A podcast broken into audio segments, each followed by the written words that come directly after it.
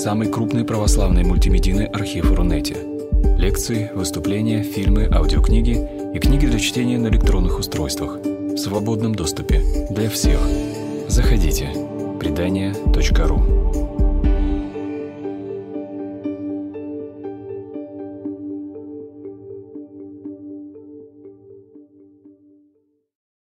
Наша с вами лекция подготовлена порталом предания, предание.ру. Меня зовут Марина Михайлова, я профессор Русской христианской гуманитарной академии, филолог, философ. И мы с вами сегодня поговорим о романе Милана Кундеры «Бессмертие». Наша лекция будет частью э, цикла, который мы придумали с порталом предания и который называется «Магический кристалл. Великие романы XX века».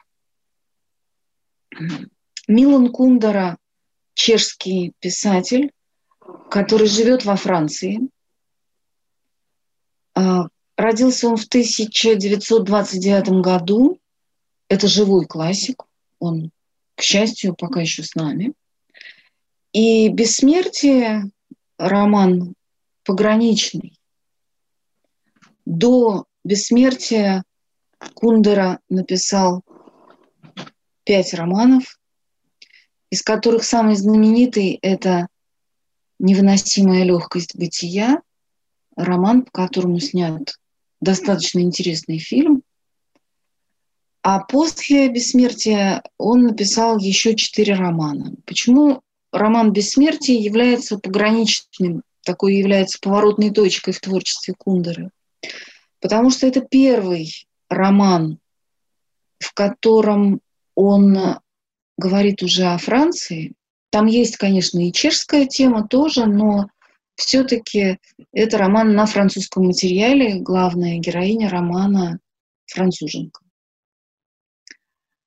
И в то же время это последний роман, который он написал э, по-чешски, на чешском языке. Дальше он будет уже писать по-французски. Следующие четыре его романа были написаны по-французски. И если он что-то еще напишет, то, скорее всего, это снова будет французская книга. Он находится на границе в 90-м году, когда завершает работу над этим романом. Собственно, роман закончен был даже несколько раньше. На последней странице там стоит дата декабрь 1988 года. Окончена в декабре 1988 года в Рейкьявике. Вот в это время, в конце 80-х, э, человек стоит на границе. Он уже расстался с чешской своей жизнью, которая была и яркой, и сложной, такой отчасти диссидентской. Кундера принадлежал к э, чешской интеллигенции, без сомнения, самой рафинированной, самой тонкой, такой университетской. Э, и в то же время вот он вступает в какую-то совсем другую жизнь. Он уже достаточно давно, к концу 80-х, живет во Франции, и он уже настолько э, чувствует и понимает эту новую для него культуру, что способен писать роман на французском материале. Но при этом все-таки он пишет еще по-чешски. И вот эта его пограничность этого момента, когда был написан роман, вероятно, определяет некоторую его точность, тонкость. С моей точки зрения, это шедевр Кундеры. Это лучший его роман. А, и вот сегодня мы с вами поговорим немного об этом романе, который позволяет очень многие вопросы современной жизни заново продумать и совершенно по-новому для себя Э, сформулировать и, и попытаться дать на них ответы, на эти, на эти важные, очень важные вопросы.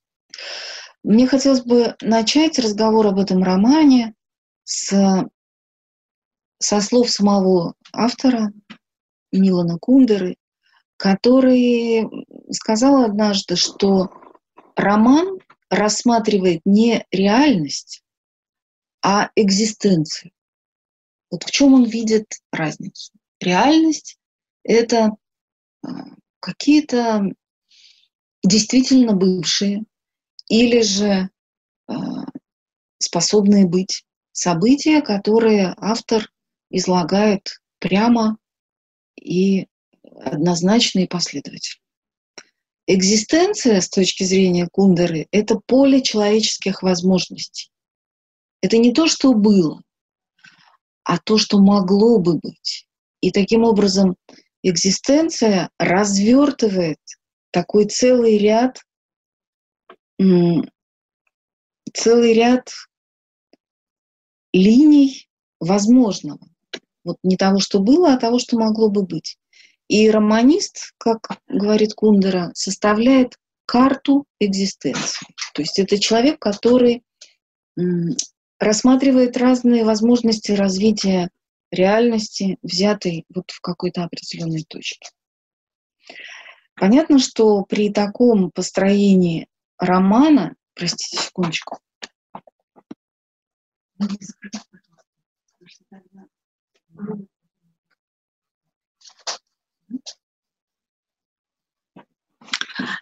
Извините. Так вот, э, понятно, что при таком построении романа, составление карты экзистенции, роман становится э, подвижной и, и такой мерцающей конструкцией. И тогда э, увеличивается значение присутствия читателя в этом романе. Потому что э, такой инстанцией, которая завершает, объединяет, структурирует материал, становится уже читатель, а не автор, как в романе классического типа. И вот, э, и вот что касается бессмертия, то главный вопрос, на который нам нужно найти ответ вместе с автором, это вопрос о том, что такое бессмертие. Роман называется «Бессмертие». Что такое бессмертие? И надо сказать сразу, что у, у Кундеры, конечно, нет единственного ответа на этот вопрос. Вот такого ответа, к которому он хотел бы там нас как-то приблизить и подвести. Нет, мы сами должны дать ответ, который, возможно, изменится через год или через неделю. Потому что истина подвижна, потому что истина по своей природе является диалогичной, и всякий раз мы заново э, эту истину должны создать. Она никогда не дается нам как неподвижное, написанное там золотом на мраморе изречение. Да? Это то, что рождается здесь и сейчас, в нашем опыте, который приходит в движение благодаря соприкосновению с литературой. Собственно говоря, литература, э, роман, в частности, это такая машина, которая существует для того, чтобы запустить наше собственное проживание своего присутствия в мире. И в этом смысле, когда Кундера говорит, что роман — это карта экзистенции — не имеется в виду, что он берет какие-то э, гипотетические или реальные существования и их описывает. Имеется в виду то, что э, жизнь каждого из нас развертывает свои возможности, когда мы становимся читателями. И вот что такое бессмертие. Как он отвечает на этот вопрос? Для того, чтобы на этот вопрос ответить, Кундера строит очень сложную и красивую такую литературную конструкцию, которая строится а, в двух параллельных планах. Эти два плана, конечно, пересекаются друг с другом, они входят в такие музыкальные э, контрапунктические отношения. Кстати, Кундера был музыковедом, и, и отец его музыкант. И поэтому он очень хорошо понимает вот это музыкальное построение, когда две темы э, звучат параллельно и все время дают, бросают свет, да, отцветы такие бросают одна на другую. Вот эти две главные темы в романе э, очень хороши. Даже, может быть, три. Возможно, их три, вот этих главных голосов. И первый голос, ну, такой самый простой слой романа, это история двух сестер, двух женщин и одного мужчины. Вот есть две сестры, зовут их Аньес и Лора, и есть мужчина по имени Поль, который в начале романа муж старшей сестры Аньес, а в конце романа он сделается мужем младшей, потому что Аньес умрет, и Поль э, женится на Лоре. И эта история двух сестер, история двух разных способов отношения к миру, к жизни. И тема бессмертия вот на этом уровне, таком э, уровне рассказывания истории про людей, развертывается. Я скажу только два слова. И это будут те два слова, которые я могу сказать сегодня по поводу этой книги. Если вы будете ее читать или перечитывать, то э, вполне может статься, что у вас будет совершенно другое переживание этого романа.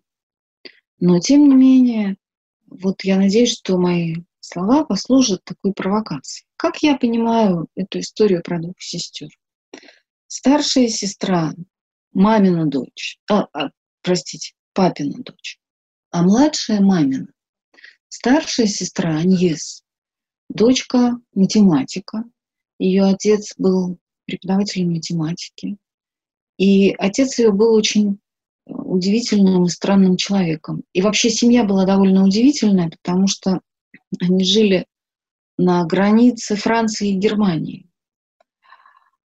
на той территории, которая до войны была, до Второй мировой войны была немецкой, а потом стала французской. И они говорили по-немецки, и отец ее очень любил Гёте и читал ей стихи Гёте. Но, но потом, после того, как Германия потерпела поражение в войне, они стали французами. Так получилось. И поэтому Аньес, она так, точно такой же пограничник, каким является вот сам автор романа, да, стоящий между э, чешской и французской культурами. И героиня главная, она тоже стоит между английской, э, простите, немецкой и французской культурой. Так вот, отец ее, он, э, он был, ну, больше немец, наверное со своей любовью к Гёте, со своей точностью и, и отсутствием эмоциональности, сентиментальности. Он был человек глубоко чувствующий, человек с таким сложно устроенным внутренним миром, но он не, не испытывал потребности этот внутренний мир постоянно манифестировать. Скорее, он был таким скрытным и сдержанным. А что касается матери Аньес, то, напротив, она всегда хотела вот выразить себя и свою личность так, чтобы ее было видно и слышно. Она была человеком, который всегда стремился вовне. Не внутрь, в глубину самого себя, а вовне. И здесь речь идет не просто о психологических типах, там, интроверты и экстраверты. Не про это речь, а про то, что есть люди, которые способны жить внутри собственной личности, потому что эта личность настолько глубока, что она не нуждается, во-первых, в подтверждениях своего существования, которые приходят извне, а во-вторых, в каком-то топливе в виде информации, привносимых образов, эмоций. Есть люди, которые находятся внутри собственного бытия и очень твердо, прочно укоренены в нем. Вот таким был отец. А мать, она скорее всегда стремилась оказаться вовне, потому что без вот этой поддержки, без, э, без подпор, которые давали бы, э, давала ей внешняя реальность, она чувствовала себя очень неуютно. И младшая сестра Аньес, Лора, да, она ровно такая же. Ей нужно всегда быть под взглядами других людей. И не случайно Лора выбирает профессию э, музыканта. Потому что она хочет все время быть на сцене, быть под взглядами других. А при этом Лора очень, очень эмоциональна, но, но она скользит по поверхности этих эмоций. Вот в романе есть э, такой эпизод очень важный, когда, когда между сестрами такая сложная очень история их выходит на поверхность. А почему эта история была сложна? Потому что э, Лора всегда пыталась подражать Аньес вот чувствуя в ней какую-то человеческую значительность и такой значительностью не обладая, она пытается э, взять у своей старшей сестры все самое интересное, самое значительное и самое, самое лучшее, как ей кажется. И Аньес это очень раздражает, потому что она вдруг понимает, что сестра не дает ей быть собой. Как только какой-то жест или какое-то выражение повторены младшей сестрой, они перестают принадлежать Лоре и перестают выражать ее. Поэтому она отстраняется от сестры. И вот момент наступает, когда их, их э, конфронтация достигает предела. И в этот момент они ведут разговор о любви как не забавно. Дело в том, что Лора переживает там неудачную любовную историю, она шантажирует свою сестру и ее мужа, своих близких тем, что собирается покончить с собой. И это очень мучительная ситуация. И вот когда Лора возвращается, занятая исключительно собой, своими чувствами, своей любовной неудачей, вот тут у Аньес кончается терпение. Схватка была уже неизбежной. Аньес сказала, в том, что ты потеряла из-за него 7 килограммов, существенное доказательство любви, которое отрицать трудно. И все-таки кое-что мне непонятно. Если я кого-то люблю, то хочу для него только хорошего. Если я кого-то ненавижу, то хочу для него плохого.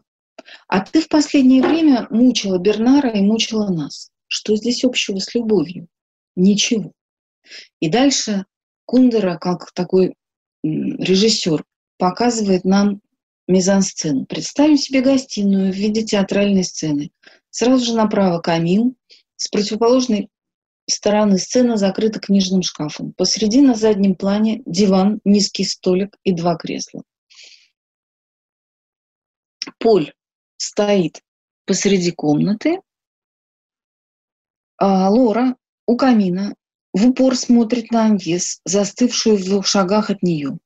Взгляд Лориных глаз обвиняет сестру в жестокости, непонимании и холодности. В то же время Лора отступает от Аньес к середине комнаты, где стоит Поль, как бы выказывая этим отступающим движением изумленный страх перед несправедливым напором сестры. Оказавшись в двух шагах от поля, от мужа сестры, она остановилась и повторила, «Ты не знаешь, что такое любовь». Анис прошла вперед и заняла Лорина место у камина. Она сказала, «Я понимаю, что такое любовь. В любви самое главное тот, кого мы любим. Речь о нем и ни о чем более. И я спрашиваю, что значит любовь для того, кто не способен видеть ничего, кроме самого себя. Иначе говоря, что понимает под словом «любовь» абсолютно эгоцентричная женщина. Спрашивать, что такое любовь, не имеет никакого смысла, моя дорогая сестра, сказала Лора. Либо ты испытала любовь, либо не испытала. Любовь — это любовь, и ничего больше о ней не скажешь. Это крылья, которые бьются в моей груди и толкают меня к поступкам, кажущимся тебе безрассудными. И это именно то, что, чего с тобой никогда не бывало. Ну и дальше там она продолжает обвинять сестру в том, что она холодная, что она никогда никого не любила и так дальше. Обе сестры говорили о любви, впиваясь друг в друга когтями ненависти. И мужчина, присутствовавший при этом, впадал в отчаяние. И вот заканчивается эта сцена, а, этот диалог о любви, тем, что Аньес бросает на пол черные очки, в которых пришла Лора. Лора пришла в черных очках для того, чтобы а, было яснее, было виднее, как много она плакала, как у нее опухли от слез глаза, как она страдает, и поэтому вынуждена скрывать свои прекрасные глаза за темными очками. Но на самом деле эти черные очки не скрывают ее слезы, а наоборот подчеркивают их, делают их более очевидными. И когда а, Аньес разбивает очки, то она как бы она обличает лицемерие. Она обличает э, даже не столько лицемерие, сколько желание ее сестры создать собственный образ, образ самой себя, такой скорбящий и несчастный, да, и этот образ всем предъявлять. В этот момент отношения между ними прекращаются. И вот дальше э, Кундера рассказывает о том, что после этой истории Аньес получила, наконец, возможность остаться одной. Она получила работу в Швейцарии, и она планирует переехать туда, и она совершает такое пробное путешествие в Швейцарию. И вот во время этого путешествия происходит ее э, с ней происходит э, несчастный случай, катастрофа, и, и она умирает. То есть эта поездка в Швейцарию оказывается для нее последними днями жизни. Но именно в эти последние дни с ней происходит нечто прекрасное, потому что ей открывается некая новая и, и другая жизнь. Дело в том, что Аньес очень тяжело жить том мире, который ее окружает. И это тоже такая важная тема романа. Роман начинается с того, что Аньес идет в субботу по улице. Ну, там она хочет пойти в фитнес-центр, потом пообедать. У нее такой день здоровья. Да? И когда она идет по этой улице, то все причиняет ей страдания, потому что она видит людей, на редкость уродливо одетых, которые демонстрируют свои какие-то ужасные недостатки телесные, которые вовсе не хотят э, думать о других. Они ведут себя, и они выглядят так, как будто они одни, и как будто их совершенно не интересует э, мнение, чувства и отношения окружающих.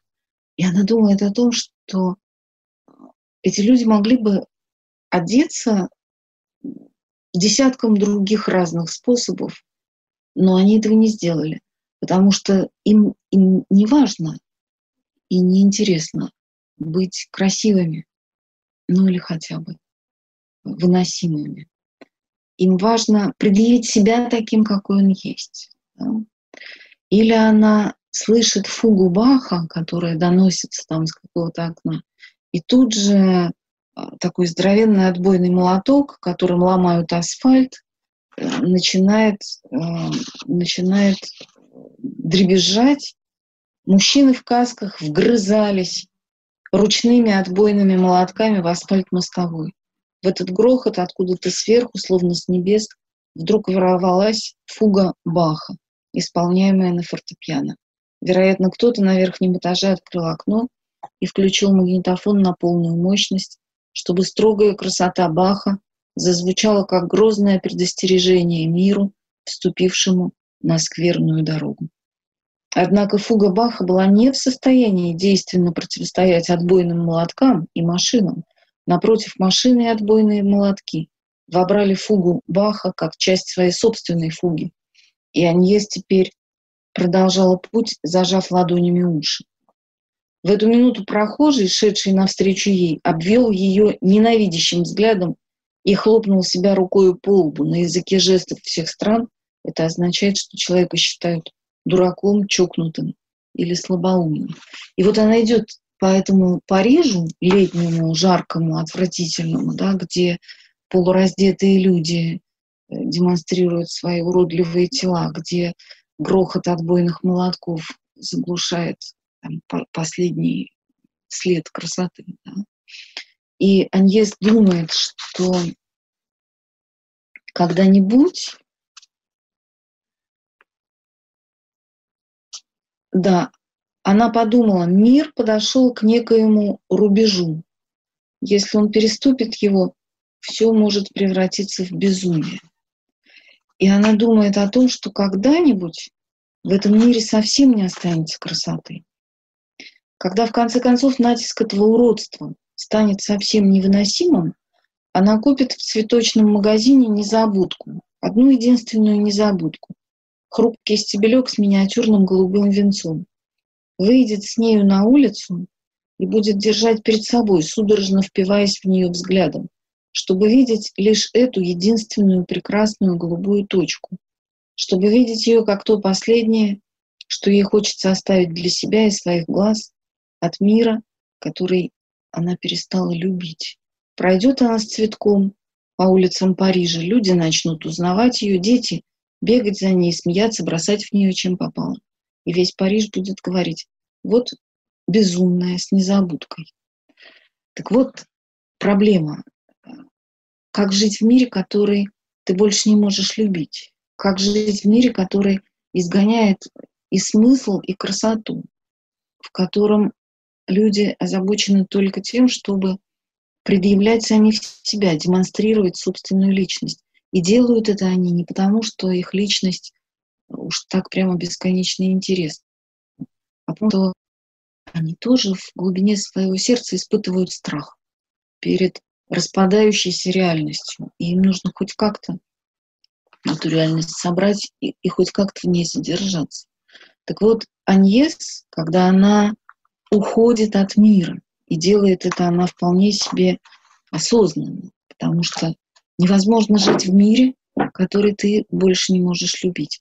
Невозможно жить в семье, у нее есть муж и дочь, но невозможно жить в семье, которой ты больше не нужна, э, которая уже просто из чувства приличия пытается, э, пытается изображать отношения, а отношения больше не существует. Вот после этой замечательной сцены, где сестры говорят о любви, э, Кундера э, дает такую теоретическую главу, и в этой главе он говорит о том, что есть любовь отношения, а есть любовь чувств.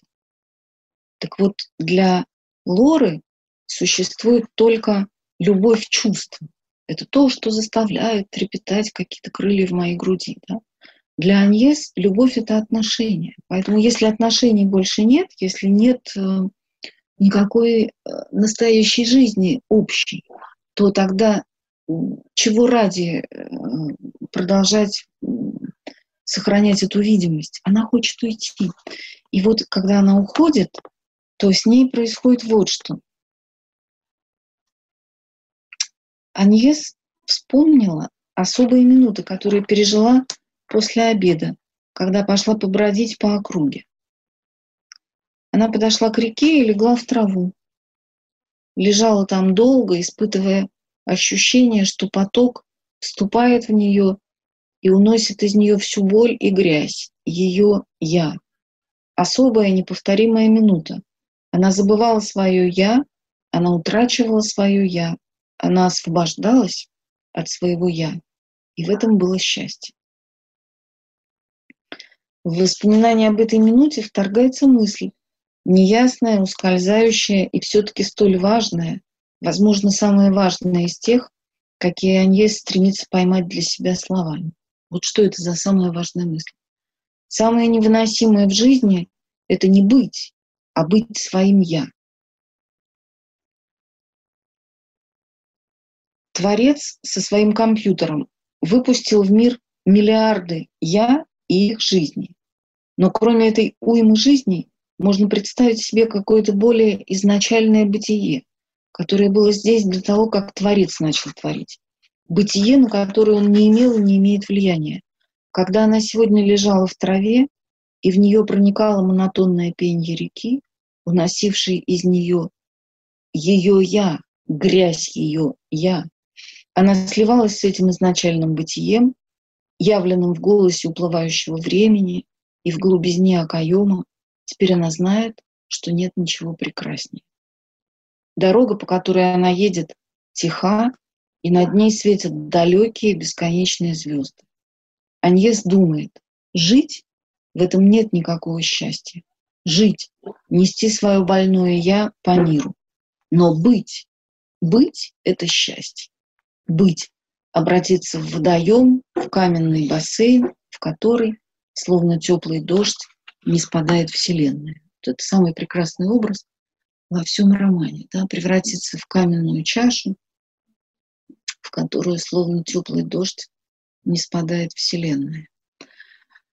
Вот это первый ответ, который мы получаем на вопрос, что такое бессмертие. Бессмертие, и эта мысль о бессмертии приходит к Аньес перед ее смертью. Она едет по этой тихой дороге под светлыми звездами, и она умрет через, через несколько минут, может быть, да, через час. А вот. Но она перед смертью понимает самое главное, что, что ей удалось понять в жизни, что можно быть, не носиться со своим драгоценным «я» по миру, и не заниматься тем, чтобы творить образы самого себя и всем подряд их предъявлять, а сделаться чашей, в которую, как теплый дождь, э, не спадает Вселенная. Вот приобщиться к тому бытию, которое было в начале вещей и в начале мира. Надо сказать, что далеко не все а, идеи и мысли Кундеры а, мне кажутся близкими, и в частности его понимание там, творца и творения, как ну, такого компьютера, который на, накомбинировал всяких разных элементов, и из него получился там миллиард миллиардов разных личностей. Конечно, оно никаким образом не соотносится с христианским представлениям о Творце и творчестве и, и о личности. Но, но не наше дело а, подвергать богословской критике автора. Наше дело послушать, что он хочет нам сказать. А хочет он нам сказать следующее, что вот этот наш европейский культ э, личности, да, неповторимости, индивидуальности и так далее, это игра, в которую мы, может быть, слишком заигрались. А есть еще другие способы бытия. Например, прислушиваться вот к этой чистоте травы, к течению воды, к движению воздуха и быть вот этой каменной чашей, в которую не спадает Вселенная. Вот это главное достижение странной женщины, главной героини, и это первый слой, первый слой романа. Да? История про женщину по имени Аньес и про то, как строятся ее отношения с мужем, с дочерью, с сестрой, с родителями. Вторая история — это история про Гёте, как незабавно. Вот в этом романе Кундера выступает не только как, э, как э, писатель, рассказывающий историю, но и как читатель. Читатель, изучающий э, биографию великого немецкого поэта Гёте и изучающий один, только один из аспектов э, жизни этого, без сомнения, великого человека. Это история так называемой последней любви Гёте. Но если рассказать это в двух словах, вы сами потом прочтете роман, и вы можете э, посмотреть те источники, которые Кундера анализирует, и вы можете оценить степень убедительности и правдивости его истолкования событий. Но мне, скажем, показалось очень убедительным то, что он говорит. Он э, рассказывает об истории последней любви Гёте. Это история, которую, которую создала женщина по имени Беттина фон Арнем. Она была сестрой поэта Клеменса Брентано, и она была супругой другого поэта, фон Арнима, соответственно. И Беттина была девушкой романтической, ну, то есть она принадлежала к кругу немецких романтиков, и как натура романтическая, она стремилась к бессмертию, за пределы той жизни, в которой, в которой она находится. Как обеспечить себе бессмертие? Она посмотрела на масштаб э, личности и дарования своего брата, своего мужа и поняла, что все это бледно и неубедительно в сравнении с великим гением Гёте. А дело в том, что Гёте еще при жизни своей начал трудиться над созданием собственного бессмертия. У Кондора есть очень смешная короткая главка в этом романе, которая повествует о встрече Наполеона и Гёте. И он говорит о том, что оба они использовали друг друга для того, чтобы строить собственное бессмертие. Но Наполеон считал, что для создание его образа великого полководца, императора.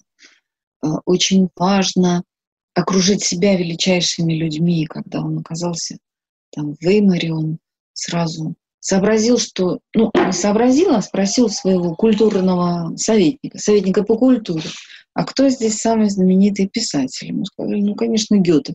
Тут Наполеон сказал, да, действительно, я же читал его Э, страдания юного Вертера. Давайте, вот пригласим его на обед. Наполеон это делает не потому, что ему Гёте интересен, а потому что ему интересно создать собственный образ. И из тех же соображений Гёте соглашается прийти на этот обед.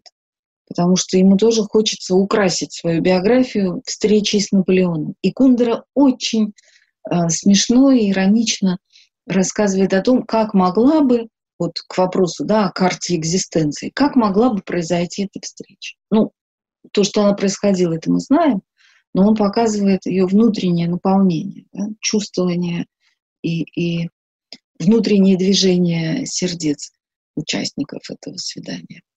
Э, кроме того, ну, это же известно, да, что Гёте редактирует писание своего биографа Германа, и тем самым он просто вот пишет собственное бессмертие. Он создает свой образ такой, каким он хотел бы его увидеть э, в просторах необъятного будущего, в котором его физическое бытие уже прекратится.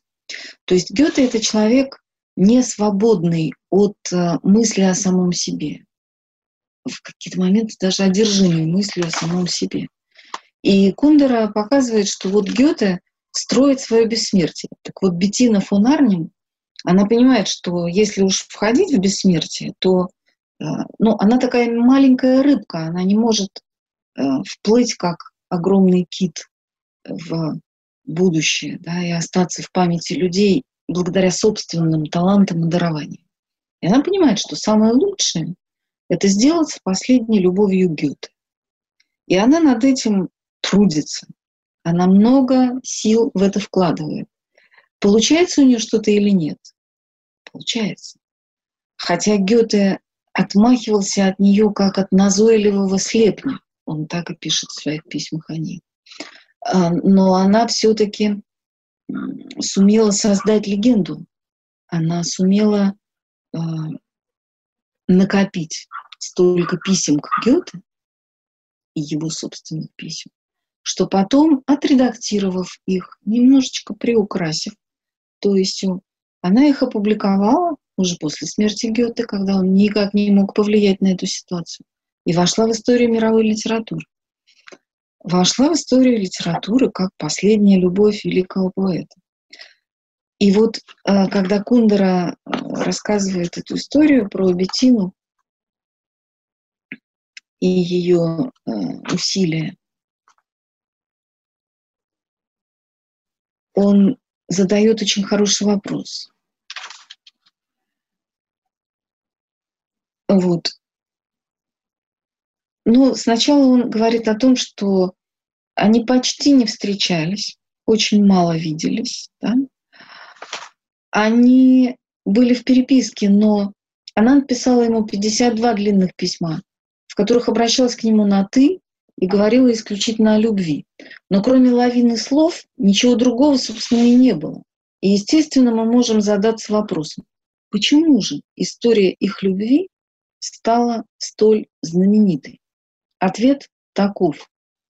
Потому что с самого начала речь шла не о любви, а кое о чем другом. И вот о чем шла речь. Не, ну, там Кундера э, рассказывает разные истории про Гёте и Беттину, и в конце концов говорит, не буду, не стану дольше держать вас в напряжении. Да, так о чем же, собственно, шла между ними речь? В 1809 году Беттина пишет ему, «У меня твердое желание любить тебя вечность». Прочтите внимательно эту, казалось бы, банальную фразу. Слова «вечность» и «желание» гораздо важнее в ней, чем слово «любить». То, о чем шла между ними речь, была не любовь, то было бессмертие. И действительно, вот эта история о том, как э, люди конструируют собственное бессмертие, как они пытаются остаться в памяти поколений, э, создав свой прекрасный образ. Скажу вам, что, конечно, Кундера бесконечно уважает Гёте, и поэтому он, опять же, развертывая вот эту самую карту экзистенции, он показывает нам Гёте, который путешествует по загробному миру, там встречается с Хемингуэем, и он уже абсолютно свободен от одержимости собственным бессмертием. Скорее всего, это так и есть. Ну, мы не знаем, что там происходит в загробном мире, но величие души, оно предполагает, что эта душа и после смерти развивается и освобождается от каких-то своих э, грехов и недостатков. Да? То есть мы вполне можем представить себе, что Гёте теперь смеется над тем, как он был озабочен собственным бессмертием. Это так, это так.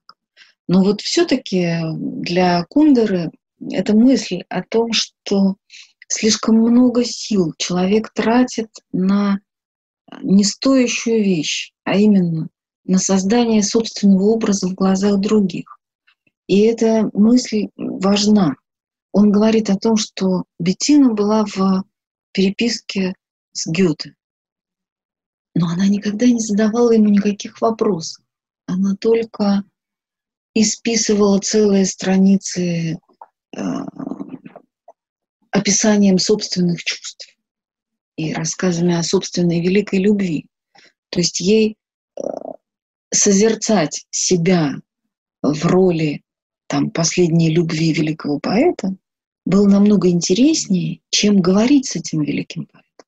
Кундера говорит, представьте себе, что вы были бы в переписке с Гёте. Боже мой, сколько бы вы разных вопросов ему задали.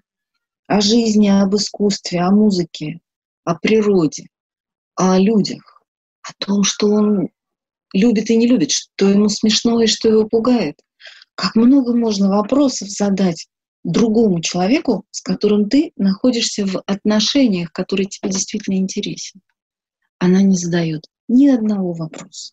И это очень о многом говорит. Это говорит о том, что для Беттины любовь — это чувство, а не отношения. Да? Возвращаясь вот к этому, а, к этой антитезе, которую Кундера формулирует, что любовь может быть отношением, как это было у Аньес, и она может быть чувством, как это было у Лоры и вот у этой самой Беттины фон Арнем. И вторая линия романа, э, читательская, да, анализ э, сюжета отношений Гёте и Беттины фон Арнем. Это такой второй слой, в котором демонстрируется картонность и какая-то ну, смехотворность, иначе не скажешь, смехотворность, э, бессмертие, взятого в ракурсе тщеславия. Что будут думать обо мне и как увидят меня мои там, потомки и современники. Есть еще один слой романа, который связан с автором. Вот Кундера не любит, когда его называют постмодернистом, и он э, отрицает, что «Бессмертие» — постмодернистский роман. И однако же в нем есть э, важная э, такая черта, присущая литературе постмодерна. А именно это обнаружение автора как того, кто пишет историю. Мы с вами уже говорили об этом в связи с э, романом Фауза э, «Женщина французского лейтенанта». Отчасти говорили в связи с э, прекрасным именем Розы Умберто Эко. Да? Но вот у Кундера та же самая история. Роман начинается описанием того дня, событий того дня, когда впервые это имя главной героини, имя Аньес, пришло ему в голову. И роман заканчивается описанием того дня, когда работа над романом была завершена. И Кундера в этом смысле следует за традицией русского романа в стихах и традицией европейского романа в стихах, потому что скажем, Пушкин, когда он пишет Евгения Онегина, он э, фигуру автора конструирует таким образом, что, с одной стороны, автор выступает как творец, как тот, кто придумывает историю. Я думал, думал уж о форме плана и как героя назову. Да? А с другой стороны, он выступает как тот, кто находится в отношениях с персонажами. Он э, лично знаком с Онегиным. Он, э, я так люблю Татьяну, милую мою, да, говорит он. Он рассказывает о том, как Вяземский, друг и приятель Пушкина, встречает Татьяну в Москве на балу. То есть автор занимает такое пограничное, опять же, да, пограничное положение. С одной стороны, он тот, кто является творцом этого мира, с другой стороны, он в этом мире живет на равных правах со своими персонажами. И вот у Кундеры ровно такая э, структура, потому что э, его приятели, ну вот этого самого автора, который придумал и написал историю, действуют как персонажи романа. И эти два слоя взаимно проникают друг в друга.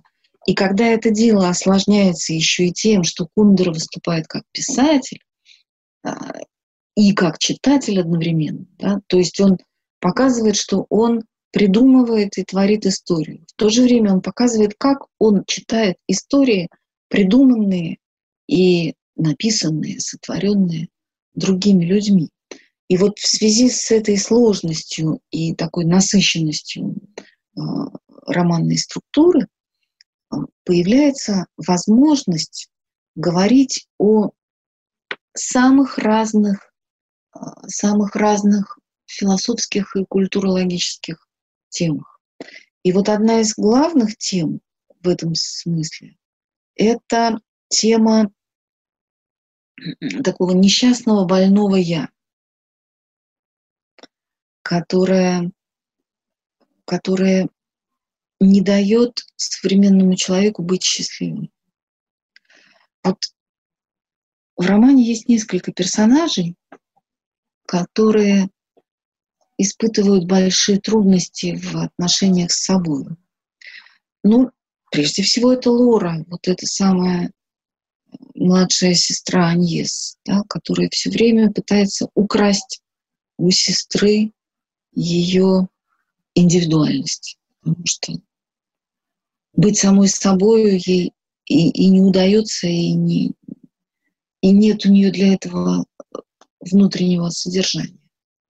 Во-вторых, есть такой эпизодический персонаж, но очень важный. Это женщина в сауне. Вот в самом начале романа, да, когда Аньес оказывается в, в том самом фитнес-центре, в котором автору впервые приходит в голову ее имя, откуда-то оно приходит к нему.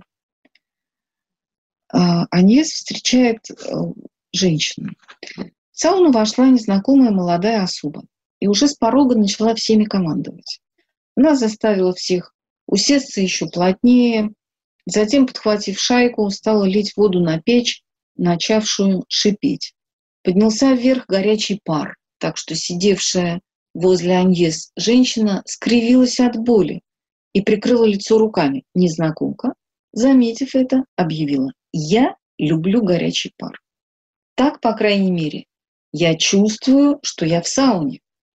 Она протиснулась между двух ногих тел и заговорила о вчерашней телевизионной передаче, на которую был приглашен известный биолог. Он был потрясающий. Другая женщина одобрительно добавила, «О да, и до чего скромный». Незнакомка возразила, «Скромный? Это невероятно гордый человек, но эта гордость мне нравится. Обожаю гордых людей». Ну и дальше, да. И вот эта женщина, которая бесконечно говорит о себе, я люблю горячий пар, мне он показался гордым, я обожаю гордых людей. Она она заставляет Аньес подумать о том, что, что же происходит с этой женщиной. Она явилась, чтобы всем присутствующим женщинам дать знать, что она, первое, любит жару в сауне, второе, высоко ставит гордость, третье, терпеть не может скромность, четвертое, обожает холодный душ, пятое, не переносит холодного душа, э, горячего душа. Этими пятью штрихами она нарисовала автопортрет, обозначила свое «я» и всем продемонстрировала его. Так, что за каждый из пяти пунктов обозначения своего «я» она готова броситься в бой. И потом, через там, сотенку-другую страниц, точно так же будет себя вести дочь Аньес, которая приходит на урок немецкого языка, ну, между прочим, человек изучает язык. Язык это не то, что э, не то, что можно конструировать. Это то, что нам дается, это то, что нас творит. И вот Брижит, которую мать просит и, и заставляет изучать немецкий, потому что Аньес, ну вот она чувствует э, свои собственные немецкие корни, и ей бы очень хотелось передать это как-то дочери, да. Так вот, Аньес отправляется на урок немецкого, и ее этот язык бесконечно раздражает. Чем? Своей нелогичностью. Она сказала об этом учителю, молодому немцу, который смутился и сразу же почувствовал себя виноватым. Это был симпатичный мягкий человек, страдающий от того, что он представитель народа, который позволил властвовать над собою Гитлеру. Готовый видеть в своем отечестве все пороки, он мгновенно согласился, что да, это нелогично, чтобы два предлога управляли разными падежами. Нелогично, я знаю, но так уж принято в течение веков, говорил он, словно просил молодую француженку смилостивиться над языком проклятым историей. Я рада, что вы с этим согласны. Это нелогично. А язык должен быть логичным, говорила Брижит. Молодой немец подпевал ей. К сожалению, у нас не было Декарта. Это брешь в нашей истории. В Германии нет традиции разума и ясности. В ней полно метафизики и вагнеровской музыки. А мы все знаем, кто был величайшим поклонником Вагнера – Гитлер. Брижит не интересовали ни Вагнер, ни Гитлер. Она следовала только со своей мыслью. Языком, в котором нет логики, может овладеть ребенок, потому что ребенок не думает. Но им никогда не сможет овладеть взрослый иностранец. Поэтому для меня немецкий не является языком мирового общения. Вы абсолютно правы, сказал немец. И тихо добавил. По крайней мере, вы видите, насколько абсурдно было стремление немцев к мировому господству. Довольная собой, Брижит села в машину и поехала к Фашон купить бутылку вина. Вот смотрите, та же самая ситуация, да, когда а, я, вот это самое я, Брижит, а, становится настолько агрессивным и настолько назойливым, что уже ну, создается какая-то трагикомическая и, и, и гротескная ситуация.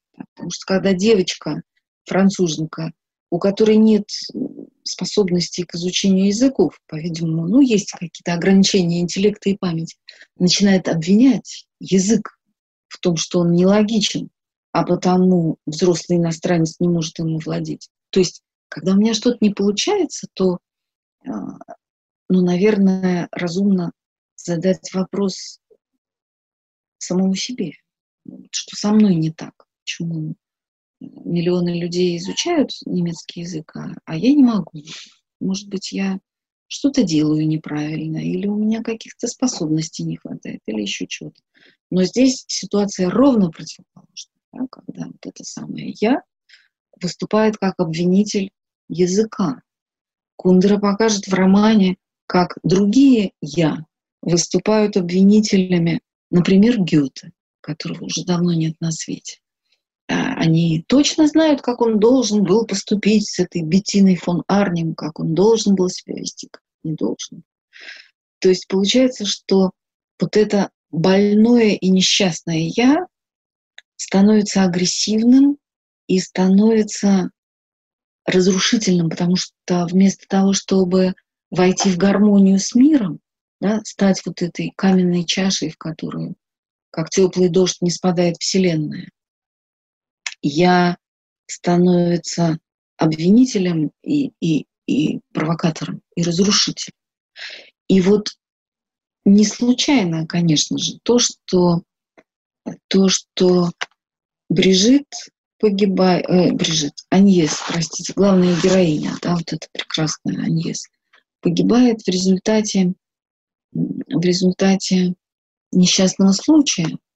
А виновницей этого несчастного случая является девушка, собственно говоря, убийцей, и Аньес, и еще нескольких других людей, становится девушка, которая настолько не верит в собственную значительность, что она решает, что она решает покончить с собой. Она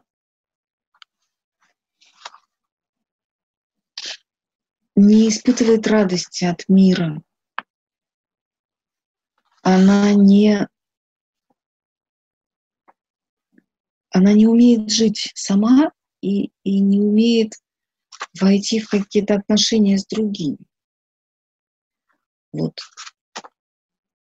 Ну, автор устраивает эту историю таким способом, что сначала он обсуждает э, новость, это просто новость из криминальной хроники, и, вернее, из хроники происшествий, да, о том, что какая-то девушка э, села на шоссе спиной к движению, и из-за этого, увидев ее, несколько автомобилей вынуждены были, объезжая ее, э, вот, сойти с дороги, да, и, и люди погибли.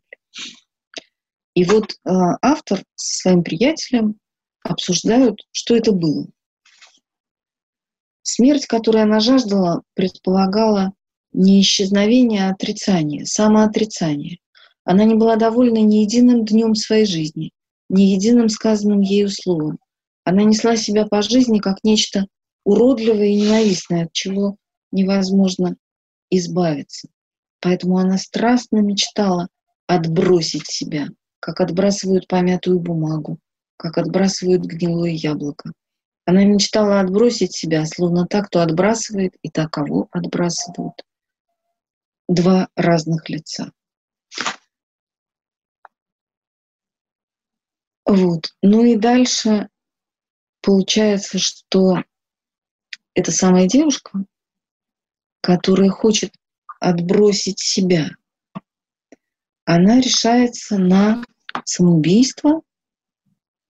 Она давно уже собиралась покончить с собой под колесами машины. Но машины, мчавшиеся на огромной скорости по дороге, вселяли в нее страх. Они были в тысячу раз сильнее ее. Она и представить себе не могла, откуда у нее возьмется смелость броситься под колеса. Она вышла из города, когда чуть смеркалось, а теперь была ночь. Она знала, что ей далеко не уйти. Дошла до места, где от автострады сворачивала дорогу поуже. Она остановилась и стала спускаться вниз. И вот в конце концов эта девушка садится на, э, на дорогу. Наконец она села на асфальт, точно посередине правой половины дороги.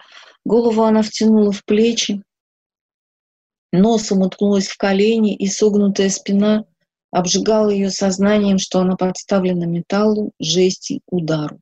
В ее стесненной, несчастной, хилой груди горело горькое пламя больного «я», не давая ей думать ни о чем другом, кроме как о себе самой. Она мечтала об ударе, который бы раздавил ее и затушил это пламя. Ну и дальше там погибают люди в трех машинах. В одной из них вот эта самая наша главная героиня Аньес. И девушка эта несчастная вдруг оживает. Она повернулась и побежала прочь. Она бежала громко крича. Там, где дорога сходилась с автострадой, на столбе был телефон. Девушка подняла трубку. Алло, алло. На другом конце, наконец, раздался голос. Случилось несчастье. Голос просил ее указать место, но она не знала, где она, и потому, повесив трубку, побежала назад в город, который покинула после обеда. Это трагическая такая история, потому что речь идет о том, что вот это самое больное «я», оно не может насытиться ничем другим, кроме как чужой смертью. То есть источник жизни вот для этого ничтожного, да, несчастного и изломанного больного «я», который не в состоянии э, пить жизнь как чистую воду, а может только какие-то вот эти впрыскивания неестественные принимать. Да? Вот несчастье этого больного «я» заключается в том, что оно не способно жить жизнью, а может жить только смертью. Ну и вот в конце концов чтобы не заканчивать на такой, э, на такой горькой и горестной ноте, что хочу сказать об этом романе еще, что автор романа постоянно рассказывает нам прекрасные истории, и в то же время он рассказывает свои мысли по поводу разнообразных историй. И в частности, он придумывает такой замечательный термин имагология и говорит о том, что время идеологий прошло. Наступило время имагологий, то есть э, наступило время власти образов. Политик зависит от журналиста. А от кого зависят журналисты? От тех, кто платит. Оплатят рекламные агентства, покупающие для своих реклам у газет место, а у телевидения время. На первый взгляд можно было бы утверждать, что они, не колеблясь, обратятся к газетам, пользующимся большим спросом, чтобы увеличить продажу предложенной продукции. Однако это наивный взгляд на вещи. Продажа продукции заботит их менее, чем вы думаете. Достаточно обратить свой взор на коммунистические страны. Нельзя же утверждать, что миллионы изображений Ленина, вывешенных повсюду, куда ни кинь глазом, могут увеличить любовь к Ленину. Рекламные агентства коммунистической партии уже давно забыли о практической цели своей деятельности и превратились в самоцель. Они создали свой язык, свои формулировки, свою эстетику, свое представление о стиле жизни, который культивируют, распространяют и навязывают несчастным народам. То есть речь идет о том, что производство образов превратилось уже в некоторую самоцель. Мы живем в мире, который управляется уже не идеями, а образами. Вот говорит Кундера, мы можем с полным правом говорить о постепенном, общем и всепланетном превращении идеологии в имагологию. Ну, понятно, что это от латинского имаго, что означает образ. И вот такого рода отступления пронизывают весь роман. И они невероятно хороши, потому что, э, потому что они позволяют нам, мы можем соглашаться с Кундерой, можем не соглашаться, мы можем э, следовать его логике. Или наоборот, его высказывания будут такой провокацией творческой, которая заставит нас какую-то собственную логику продуцировать и, и, и, и, и размышлять. Но в любом случае этот роман — это некое зеркало современности. Потому что, конечно, мы будем думать о бессмертии, которая, которая является центральной темой. Но помимо этого мы будем думать о том, как устроен современный человек, и как устроена современная жизнь, как устроен тот мир, в котором мы оказались. И мы будем думать о подлинности и неподлинности. Кстати, один из последующих романов Кундеры, уже написанный по-французски, так и называется «лидантите», то есть подлинность. Да? Мы будем думать о, о том, удается ли нам проживать собственную жизнь. Или мы тратим э, свои жизненные силы на то, чтобы казаться чем-то.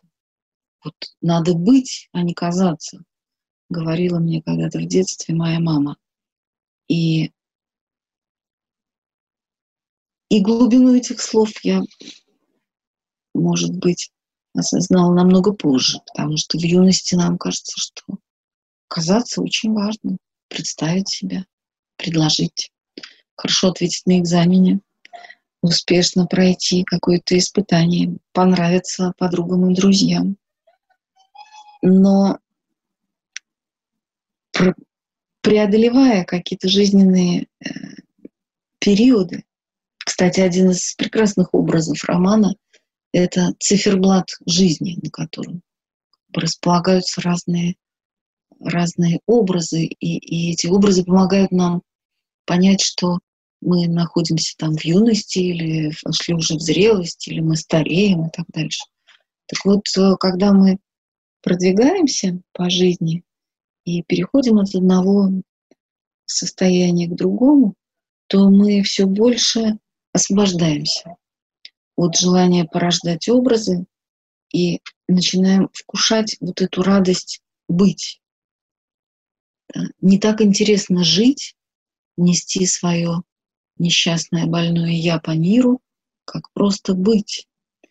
И вот этот э, главный образ романа — умение быть, да, связан э, у Кундеры с красотой. Вот Кундера очень ироничный человек. Он очень многое подвергает э, сомнению, он э, беспощадно разрушает иллюзии, самые разные. Кстати, одна из блистательных глав романа называется «Homo sentimentalis» — «Человек сентиментальный». И он говорит там о том, как чувствительность э, становится главной чертой э, европейского человека, и как эта чувствительность, вот захваченность собственными чувствами, мешает, э, мешает нам иногда переживать по-настоящему какие-то чувства. То есть эйфория от созерцания себя влюбленного мешает нам любить. Да? Такие вещи происходят. И роман этот связан еще с э, виртуозностью э, построения, потому что, вот помните, мы сам, еще несколько слов скажу и будем заканчивать. Да? В самом начале мы с вами говорили о том, как Аньес разбивает черные очки Луры, символизирующие, символизирующие ее э, там, глубокие чувства и скорбь. Да? Но в романе есть, например, другие разбитые очки. Это очки э, Беттины фон Арнем, которые разбивает жена Гёте, когда эта молодая эмансипированная девица в очках